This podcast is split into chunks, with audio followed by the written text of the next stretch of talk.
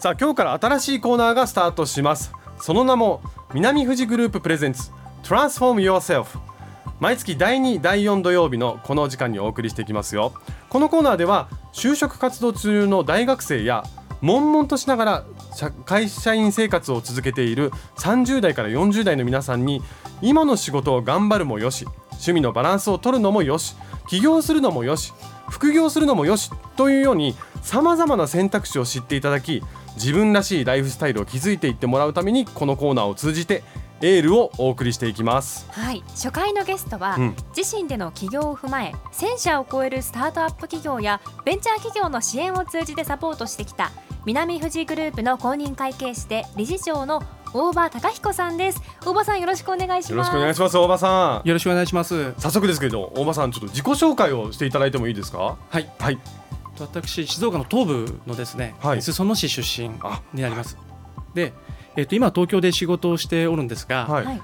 あのまあ仕事の話も出るので仕事の内容として、うん。と分かりやすく申し上げるとあの企業のお医者さんうーん。のようなお仕事をしています。あー。ちょっとこう飲み悩んでるというか今はい。どうしたらいいかなって迷ってる企業さんにアドバイスするみたいなあ、感じおっしゃる通りですね。あはあ、なるほど。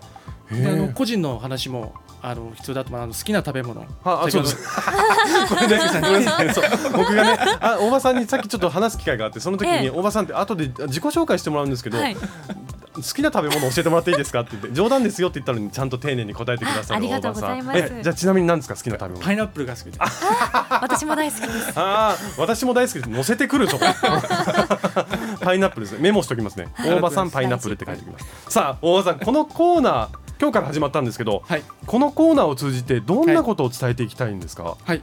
と私今年でまあ42になるんですが、はい。ちょうど同世代のおメンバーと食事をしているとすごいやっぱ悩んでるなとういうことに気づきます。うん。で 40, 40歳になると、まあ、あと20年ですね、はい。あの経つともう60歳になってしまうので、うん。まあ、振り返ると20から40の20年、はい。まああっという間だったと。うんうん。でもうじ20年経つともう60になるので、はい。まあ、人生の折り返し地点。うん。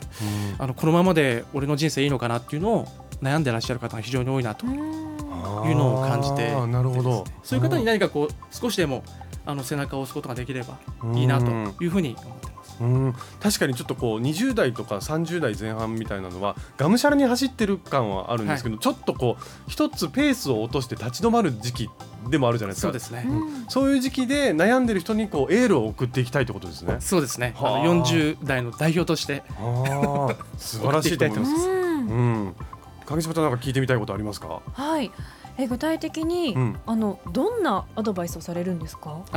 えっとですね、はいまずやっぱりそのち小さなチャレンジっていうの。のを、まあ、少しずつこうしていただくようなことをおすすめ推し進めたいなと思ってます。うん小さなチャレンジ。はい。例えばこうおまこの年代で転職をするってなるとやっぱりお大きなものすごい大きな意思決定になってしまうので,、そうですねはいで例えばちょっとこうこういう仕事を、まあ、自分が活かせるんじゃないかみたいなものがあれば、うん例えばその空き時間で副業してみるとかうん。でその中でちょっとずつあのその比重を上げてそれでその後、まあ転職したりとかあと起業したりとか,、うん小さなチャレンジを積み上げることでその一気にこう何か飛び降りるわけではなくてうん。あの移行するこうスムーズにうん何か仕事を変えたり、ライフスタイルを変えたりとこういったことを進めていきたいなと。うん大間さん今時代的にもちょっとこうなんか昔は副業みたいなのってしちゃいけないとかなんかはいそういう時代があったじゃないですか。はい、今時代変わってきてるんですかやっぱ？あの変わってきてると思ってます。うんで都内のお企業だとほとんどもやっぱ副業？うん。OK にしていますしそもそも副業を OK にしないと、まあ、人材が集まらないというような構造になってますので非常に今オープンになってると思います。うんじゃあ本当にこうまだ自分の可能性を見出せてない人たちにこれからどんどんアドバイスしていって、はい、なんかこうできるんだよ。あと年齢とかって多分こう踏みとどまる一つの要因だとは思うんですけど、あると思います。えどうですか？それってこうい何歳からでも OK なものなんですか？あの私は何歳からでも OK だと思ってまして、うん。今60歳を超えてから起業される方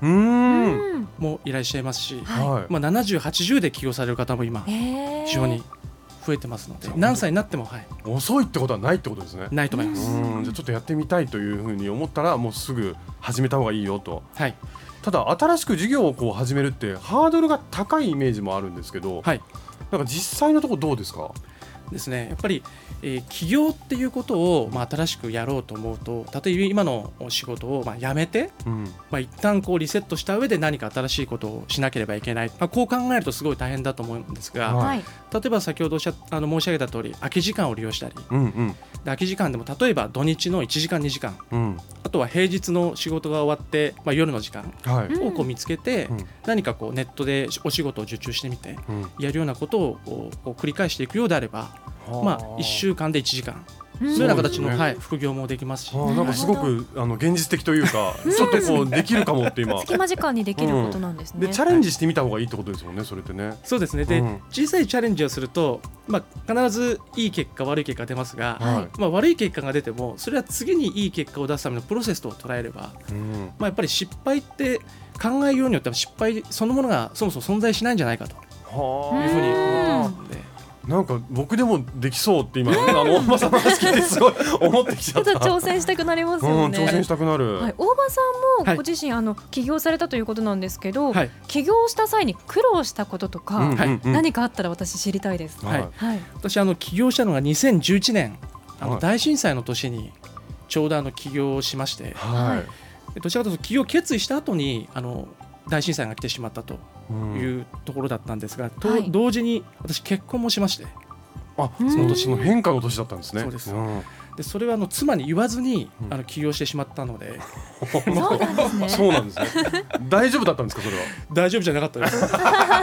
大丈夫じゃなかったんだ。なのですごいその後やっぱりこう説明にうん。やっぱずっとねやっぱりこうちゃんと身の回りの方を説得してからうんやめるっていうことはあの反面教師として捉えていただければなと。なるほど。じゃあ今こうアドバイスをするときはもう本当に周りの人から埋めていった方がいいよっていうことですね。そうですね。そういうなるほど。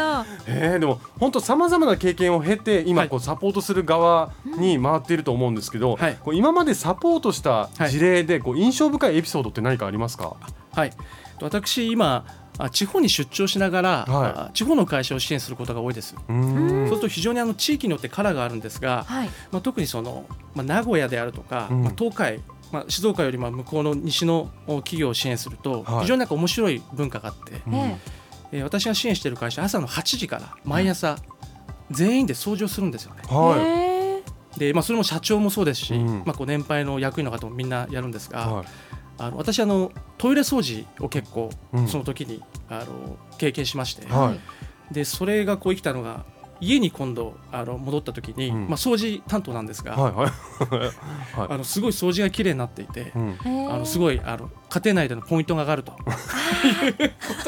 なるほどそれねは大事ですね。会社でのこの経験を生かして、うん自宅のトイレも綺麗になる、はい。何の宣伝してるの？まあ何事もねあのうやってみることでうん得られるものがあるなというのはその時へに。そこの会社に対するこうアドバイスみたいなのはやっぱもうはい。掃除をもう徹底しましょうっていうところから入ったんですか、あいえいえあのもともと会社のまあ財務体質がまあちょっとこう問題があるというところでそこを直そうということでうん。入っていったんですが、うん。やっぱり外から入っていくとやっぱりちょっと警戒されますよね、はいはい会社の方は。うん。なので、まあ、同じこうやっぱり郷にいれば郷に従いじゃないですか、うん。会社がそういうことを、おまあ、習慣としてやってればまずはそれを自分がやってみるというところで皆さんとのコミュニケーションをこう円滑化させる。いやーでもすごい面白いな、もうもう本当気になるんですけどなんか今後ねこのコーナーでいろいろそういったところもどんどんどんどんお話ししていただければなと思います、はい。もうこう静岡がより元気になるように情報1年間にわたってお送りしていくということなんで、はい。よろしくお願いいたします。よろしくお願いします。はい。ということで本日のゲストは南富士グループ公認会計士で理事長の大場隆彦さんでした。ありがとうございました。ありがとうございました。次回の放送は7月29日土曜日です。以上南富士グループプレゼンツ Transform Yourself のコーナーでした